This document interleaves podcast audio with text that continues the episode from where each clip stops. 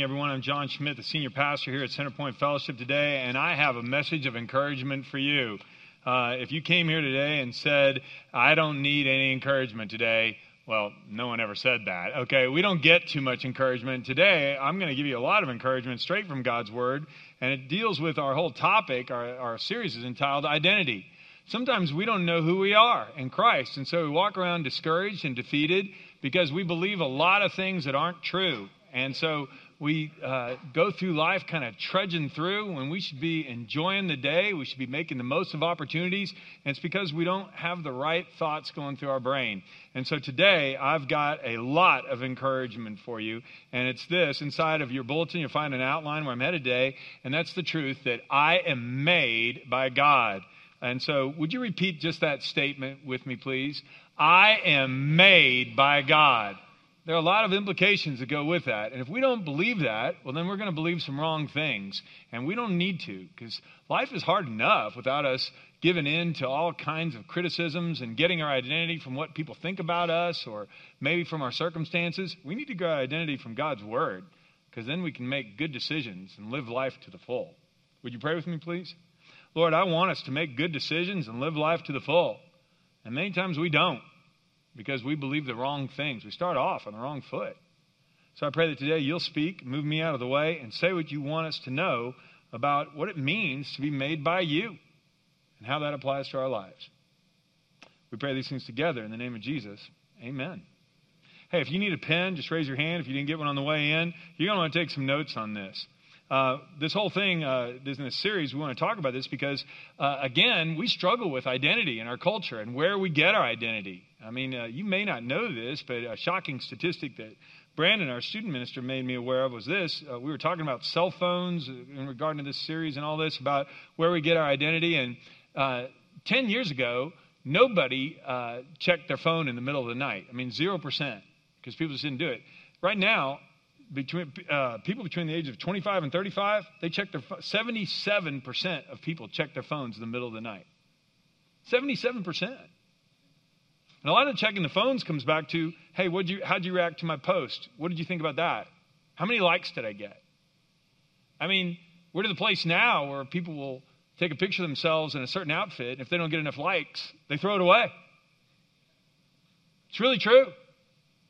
People can be driven to the point of despair because nobody responded to something that they thought was funny, or somebody started criticizing them on social media, and other people piled on, and people have been driven to desperate acts just because of social media. So we can get our identity from a phone, and that'll tell me what my self worth is. I might get my self worth from my circumstances. I'm going through hard times, and if I'm going through hard times, it means God doesn't love me. If I'm going through hard times, it means or struggles or I'm having some setbacks, it means that I'm worthless. And none of those things are true, not according to God's word. And so today, as I said, I want to counteract some bad information that's all around us. And it's reinforced by our phone. And you'll see this as we go through. So, to start right off, here's the scripture for the day. The header up here is Ephesians 2:10. For we are God's workmanship. In some translations, His handiwork, His masterpiece, created in Christ Jesus to do good works, which God prepared in advance for us to do. And I'm going to be talking about some implications about what that means if I am made by God. I mean, if I'm made by God, then I am His handiwork. I mean, if somebody knit you a sweater and they had worked hard on it and they handed it to you, they would be very proud of it. And they'd say, Hey, I made this for you. And I have plans for you to use it. And I love it when people hand me things like this. Some, some people uh, do wonderful things with whittling. Some people do wonderful things with a paintbrush and can do and paint an amazing picture, but they hang it up and they want people to enjoy it. They have plans for it and a purpose for it. Well, what if you and I thought about ourselves that way? But all too often, we've allowed our whole culture to seep in and say, hey, you're just a random collection of molecules. There's no purpose for you. Nobody created you. Nobody designed you. There's no purpose. And when things are going bad, it just means you're probably defective. Have a nice day. And that sinks in and seeps in, and we begin to believe things that aren't true. This is where our theology matters. So, point A is I am made by God. Can you say it again with me, please? I am made by God. We're going to keep unpacking all this. A couple of implications. I am created in God's image. I am created in God's image. Where do I get that idea? That idea? First page of the Bible. When God created human beings, Adam and Eve, God said, Let us make human beings in our image, to be like ourselves. They will reign over the fish in the sea, the birds in the sky, the livestock, the wild animals on the earth, the small animals that scurry along the ground. And so God created human beings in his own image. In the image of God, he created them. Male and female, he created them. Has nothing to do with whether you're male or female, has nothing to do uh, with the color of someone's skin, has nothing to do with their economic position, has nothing to do with our, with our age. We're created in God's image, which means we can reason, which means we can uh, be creative and think and purpose to do things just like He does. It means that we have the spiritual capacity to have a personal relationship with God Himself. None of the animals He created have that capacity. We are unique in this, and we're above all the others. And that's why he, we're his crowning achievement in all of his creation created in his image. I mean, think about that again. What if my image is determined by what people say about me? What if my image of myself is determined by my circumstance? Times are good, I'm great. Times are bad, I'm terrible. 25 likes, not enough, I'm awful. 100 likes, I'm better. Really? Is this the way we're going to run our lives? And God wants us to know no, you're created in my image. I mean, this is why it's such a terrible thing in the New Testament. James says, How can we praise God with our mouths in one minute and the next minute curse others who are created in his image? He says, My brothers, this may not be. This must not be. If I'm created in God's image, it not only impacts, uh, impacts how I think about myself, but how I think about you. Because you are created in God's image. And therefore, every single person is valuable to God, much more than any animal. He wants a relationship with us. And we have the capacity for that because we're created in His image. I mean, let that sink in. In Psalm 8, David said, What is man that you are mindful of him? That the creator of the universe would want a relationship with me. Hmm. I'm created in God's image. Can we say that together, please? I am created in God's image. Number two, I am fearfully and wonderfully made. So I am wonderfully made. Some of us go, Well, I don't feel like Mr. Wonderful today. I'm not feeling too wonderful. Again, we go back to performance, we go back to circumstance, we go back to what others are saying about us. Yeah, there are a lot of people tell us, well, you're not too wonderful. I don't feel too wonderful. This isn't about feelings, it's about faith in our facts of what God says about us. Psalm 139 For you created my inmost being, you knit me together in my mother's womb. I praise you because I am fearfully and wonderfully made. Your works are wonderful, and I know that full well. I am wonderfully made. Would you say that together with me, please? I am wonderfully made. Now, think about this. What if we actually believed this? You go, well, John, you don't know me. Yeah, I know there's a false identity here that goes out. It's in your bulletin there. I am a mistake, and God didn't make me right. So I have another line here I'm I am not a mistake.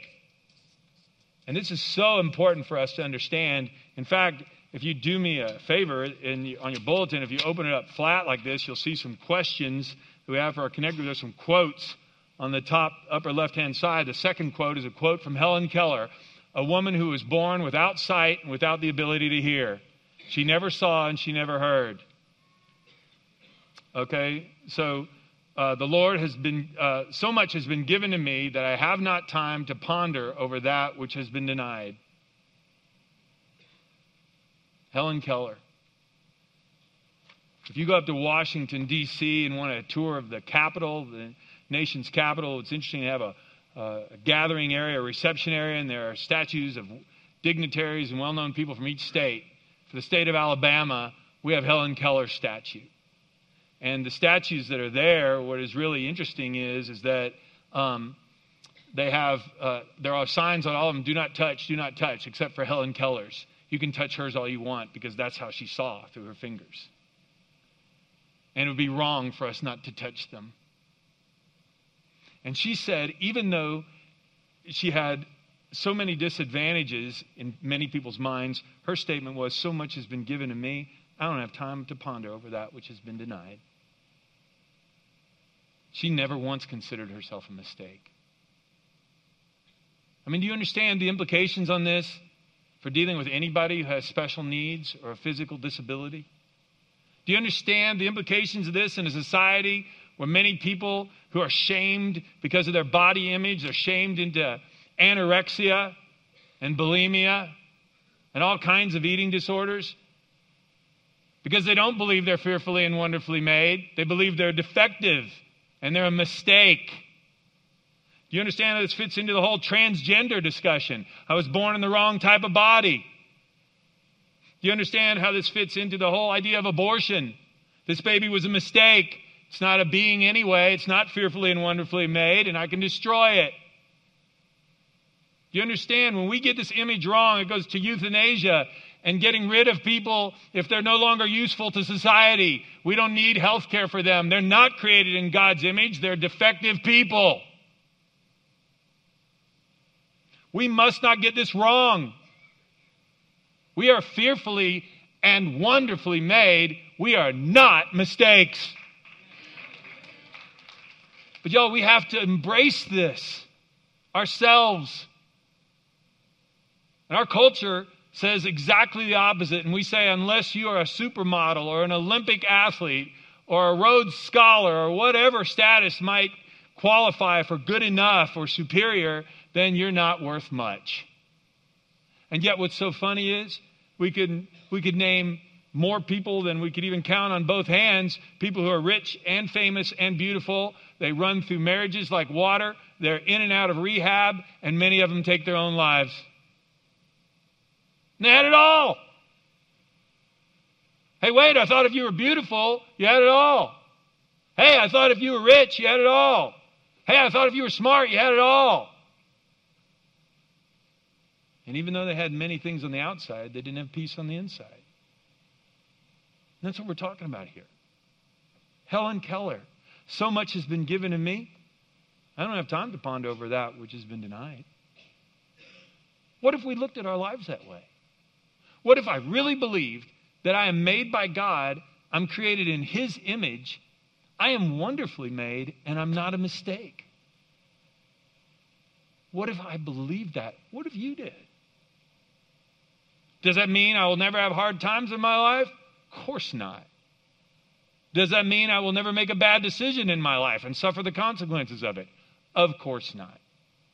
What it means is when I'm going through those hard times, my identity isn't based on my circumstance. My identity isn't based on what people tell me I am. My identity is based on God's Word, and at Centerpoint, we believe that God's Word is our guide in all matters of faith and practice, especially how we think about ourselves. I want us to say these two lines together, please. I am wonderfully made. I am not a mistake. There are people all around us who need to hear this. I was shocked going to a uh, suicide prevention workshop last year, and they were sharing statistics. They said there's a high risk group in Alabama. They were talking about people who live right here in Alabama, and they were talking about, well, there's people in uh, population groups that are at high risk. And one you would expect were teenagers who get a lot of their identity from social media. The next high risk group men over the age of 65 who'd retired. Their identity was based on their job, they didn't have their job, and so there was no need for them anymore. Teenagers and retired men. Where do we get our identity? From what others say? From what we do? From circumstance? Are we going to get our identity from God who said, I've made you in my image and I love you? And that brings us to the next point. I am very valuable to God. Now, I want to go back and read the scripture. I want you to hear what Isaiah 45 says. What sorrow awaits those who argue with their creator. Does a clay pot argue with its maker? Does the clay dispute with the one who shapes it, saying, Stop, you're doing it wrong? Does the pot exclaim, How clumsy can you be? How terrible it would be if a newborn baby said to its father, Why was I born? Or if it said to its mother, Why'd you make me this way? And yet, this is what goes on in our culture, and that's why there's so much sorrow. We misunderstand this completely because we are valuable to God. James 1:18 reminds us that he chose to give birth to us by giving us his true word, and we out of all creation became his prized possession. We are the crown jewels of, of his creation. Jesus talked about this in Luke 12. What's the price of five sparrows? Two copper coins, two pennies? Yet God does not forget a single one of them, and the very hairs on your head are all numbered. So don't be afraid. You're more valuable to God than a whole flock of sparrows.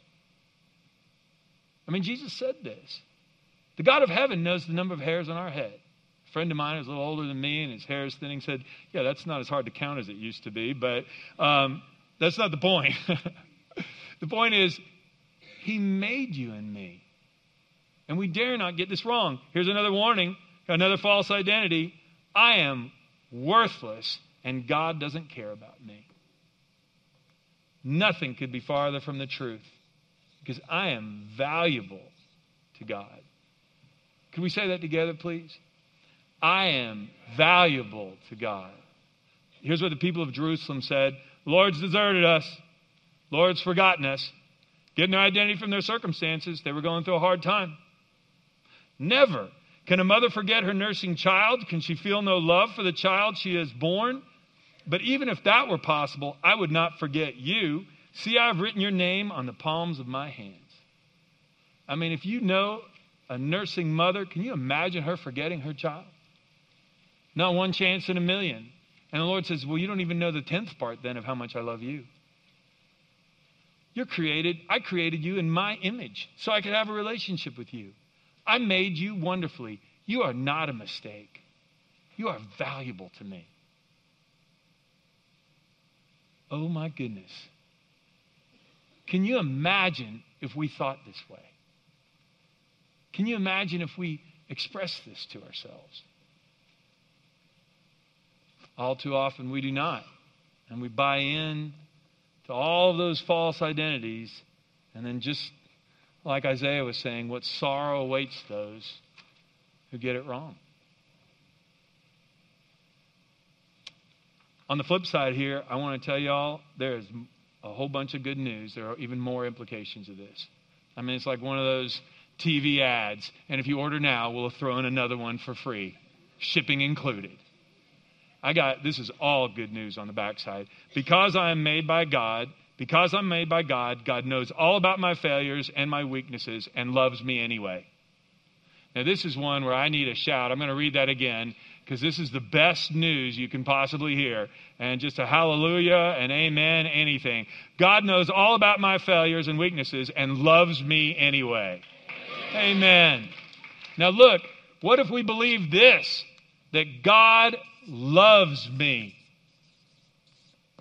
He knows exactly who I am. John, are you sure? Yep, Psalm 33. The Lord looks down from heaven and sees the whole human race. He made their hearts, so he understands everything they do. I mean, these are implications of God making us. Since He made us, He knows exactly what's going on. Does He really know what we're thinking? Oh, yeah. Well, if He knows what we're thinking, He must hate us. No. The Lord's like a father to His children. Psalm 103 tender and compassionate to those who fear Him, for He knows how weak we are. He remembers we're only dust. You talk to any parent, that child's headed for the cookie jar, and you know it. And you know it and you've told them not to go to the cookie jar, they're going to the cookie jar. You can see it, the hand is moving. And they're daring you. And you have to discipline them, and you do all that, but it doesn't change your love for them one smidge. It changes where you put the cookie jar. But you are not changing your love for them. Now, how is it that we outlove God? We don't. God loves us so much, he sent his own son. Listen to this. For God loved the world so much, he gave his one and only son, John 3:16, so that everyone who believes in him will not perish but have eternal life. God sent his son into the world not to judge or condemn the world, but to save the world through him. So God knew all about us. Yes, and he sent his son anyway. Yes. Why? Because he loves us that much. Now this is incredible. Because I am made by God, the God who made me knows exactly how sinful I am. Never forget this. God sent his son into the world to save the world because we need saving. That's why we confess our sins to him. It's no secret to him. Well, why would he come die for me while I'm a rebellious sinner? Because God loves you that much. He sent his own son to die in your place. He loves you that much. Now, think how this would change my attitude. If I would start out my day and I would say, Oh, God loves me. Does it mean I will have, never have a hard times in my life? No, Jesus told the disciples, You will have many trials and tribulations, but be of good cheer. I've overcome the world. I'm with you. I love you. As a parent, does it mean I never discipline my children? Of course not. You could write Hebrews 12 in the margin here. Hebrews 12. God disciplines those whom he loves. So if I'm going through a hard time sometimes, yeah, sometimes we're going through a hard time because we did something we need to stop doing. God's trying to change my attitude. Maybe he's trying to change the way I talk. Maybe he's trying to change the way I think. Maybe he's trying to get rid of a bad habit that's going to ruin the plans he has for me, and you're going to see that that's coming. Point two God knows all about my failures and weaknesses and chooses to use me anyway. God loves me and God chooses to use me. He made me and He wants to use me. If I make myself a broom, I'm making it so I can sweep. If I make myself a hammer, I'm going to use it to drive a nail. If I make a beautiful painting, I'm going to hang it on the wall so I can enjoy it. I made it for a purpose. You and I are made for a purpose. And you go, well, John, I'm no Rembrandt. And when you, I mean, God didn't seem like Rembrandt to me. I'm no amazing portrait. On the front side there, where, where his handiwork or maybe his masterpiece, I'm no masterpiece. Well, there's good news for you. Listen to this uh, 1 Corinthians 1. Remember, dear brothers and sisters, that few of you were wise in the world's eyes or powerful or wealthy when God called you. Instead, God chose things that the world considers foolish in order to shame those who think they are wise. And He chose things that are powerless to shame those who are powerful.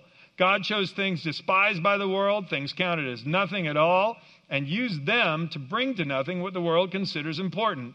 As a result, no one can ever boast in the presence of God. I heard uh, there's a Southern Baptist preacher who died a, a, number of years ago, Adrian Rogers. He's still on, on a radio broadcast on Christian radio at various places. And, uh, and a while back, I heard a, a message by him, and he was talking about this passage. And the church where he was speaking at the time, he was asking people in the audience to hold up their hands if they had ever been an all state athlete or if they had um, ever uh, won a scholarship to college or if they had ever won a beauty contest. Had them all raise their hands and people applauded. And he said, You know, God might be able to use you anyway. The rest of you, though, God's going to use all of you for sure. He said, I've got good news for you. If you're none of those things, God takes even more delight in you because nobody's going to chalk it up to your great skill. Nobody's going to chalk it up to your great abilities, when God comes shining through, they're going to give him all the glory. And that's what he's after. Now, think about that. But here's the false identity I'm defective. God can use others, but he can't use me. Not me. You think, oh, come on, John. People in the Bible struggle with this? All over the place. Let me give you one that's point blank obvious. God is speaking to Moses from a burning bush. Moses has been a fugitive for 40 years. He killed a man in Egypt and ran from the law, basically. 40 years later, God appears to him in a bush that's burning. He's out shepherding. He's an old man. And he goes over to the bush and sees, because he sees it burn. It keeps on burning and never burns up. And, he, and God starts speaking to him from this burning bush. And he says, Moses, I want you to go back to Egypt, and I want you to go to Pharaoh, and I want you to tell him to let my people go. You're the man I chose for the job. Go do it. And Moses says, I can't do it. In fact, here's what Moses said. But Moses pleaded with the Lord, Oh Lord, I'm not very good with words. I've never been. I'm not now, even though you've spoken to me. I get tongue tied and my words get tangled. And then the Lord asked Moses, Who makes a person's mouth? Is it not I, the Lord? Now go. I'll be with you as you speak, and I'll instruct you in what to say. But Moses again pleaded, Lord, please send anyone else. Anyone feel like breaking in a chorus of onward Christian soldiers right now? Yeah, probably not. What? This is Moses. Guy who got the Ten Commandments given to him on stone tablets by God Himself. I mean, God took that guy from that place and turned him into a great leader. And you know what his instructions were? Moses, I'm not doing this to bring you glory anyway. Now go. I made your mouth.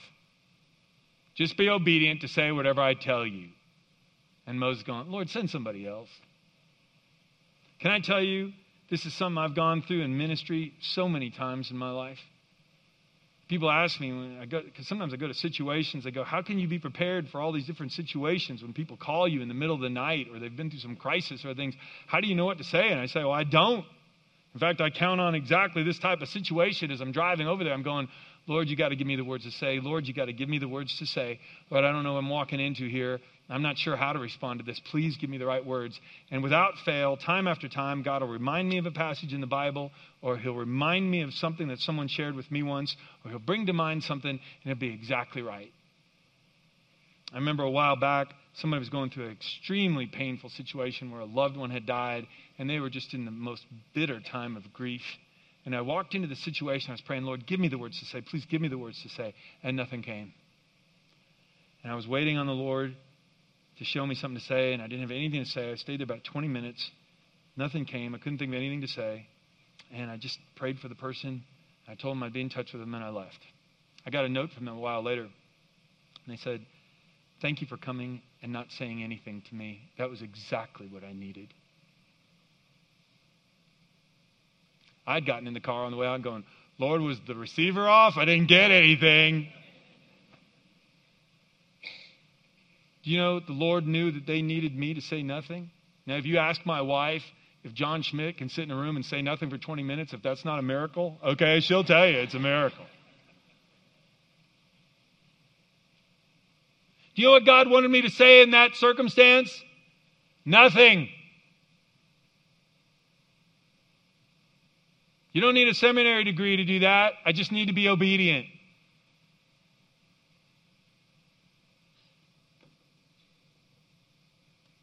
God chooses to use me. He chooses to use you. Let's say these two things together, please. God loves me. God chooses to use me. Wow. And what if we actually believed that? Well, I can't lead a small group. I, I don't talk too good. Well, see Exodus 4. I can't go on a mission trip. I've never even been out of the country. What a great time to go. What if we believed this? God has plans for me.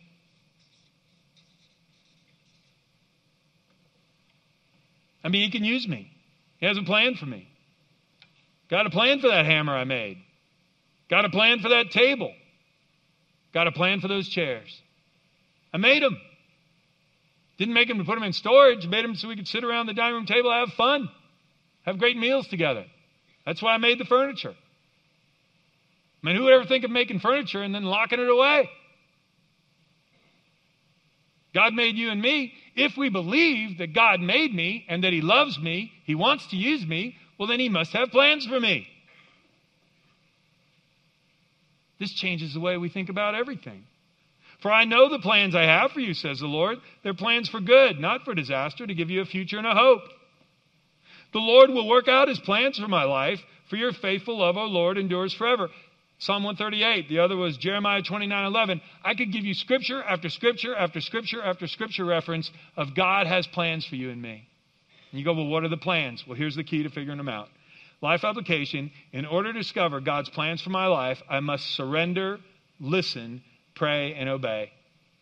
We say those words together many, many times here at Centerpoint because this is the key to having a right relationship with God. It always begins with surrender.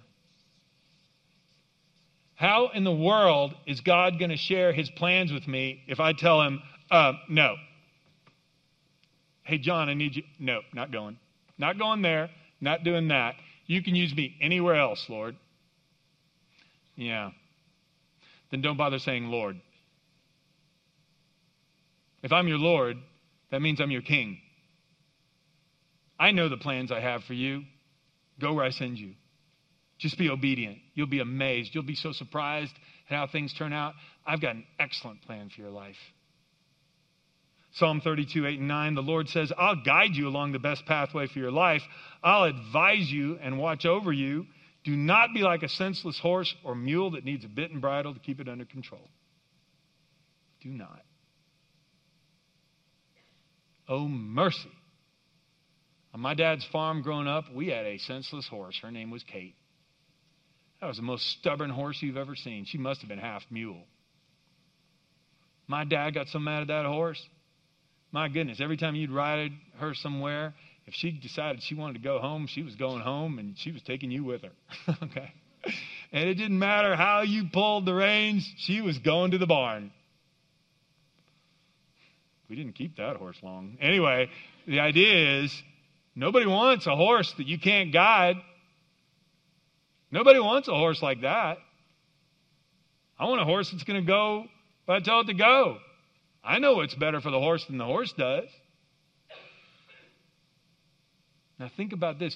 We're kidding ourselves if we think we're anywhere close to God's understanding of life as, as a horse's understanding is compared to ours. Why do we fight him? And God says, Don't. Just surrender.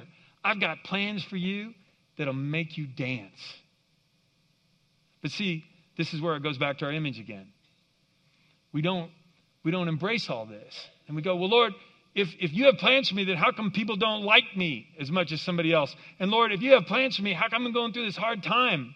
Lord, I've been praying that you'd make me a better leader, and now I'm just in this situation where I have to provide direction for all these people over and over again. You mean like leadership? Oh, well, yeah. Lord, I'm praying to be a courageous person, and I have to go through these scary circumstances over and over again. Yeah, I'm trying to teach you about courage. Lord, I'm kind of shy and I'd like to be able to engage people more. That's why I put you in a position where they're pushing you in front of people. Hmm.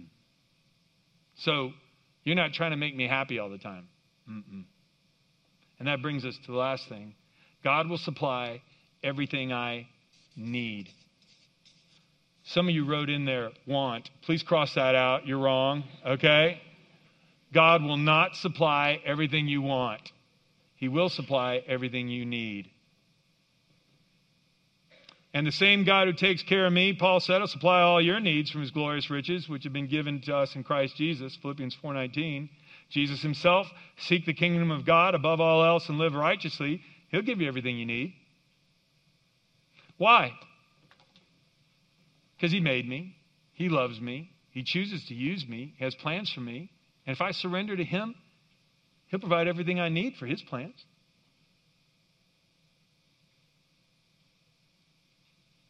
I mean, you understand how this works together, right? And this is great news. I don't have to go through life trying to get people to like me. I don't have to base my self worth on my circumstances. I can base my self worth on what God's word says about me. And you know what His word says about me? His word says that I'm created in His image. I am wonderfully made. I am not a mistake. I am valuable to God. He loves me. He chooses to use me. He has plans for me, and He's going to supply everything I need.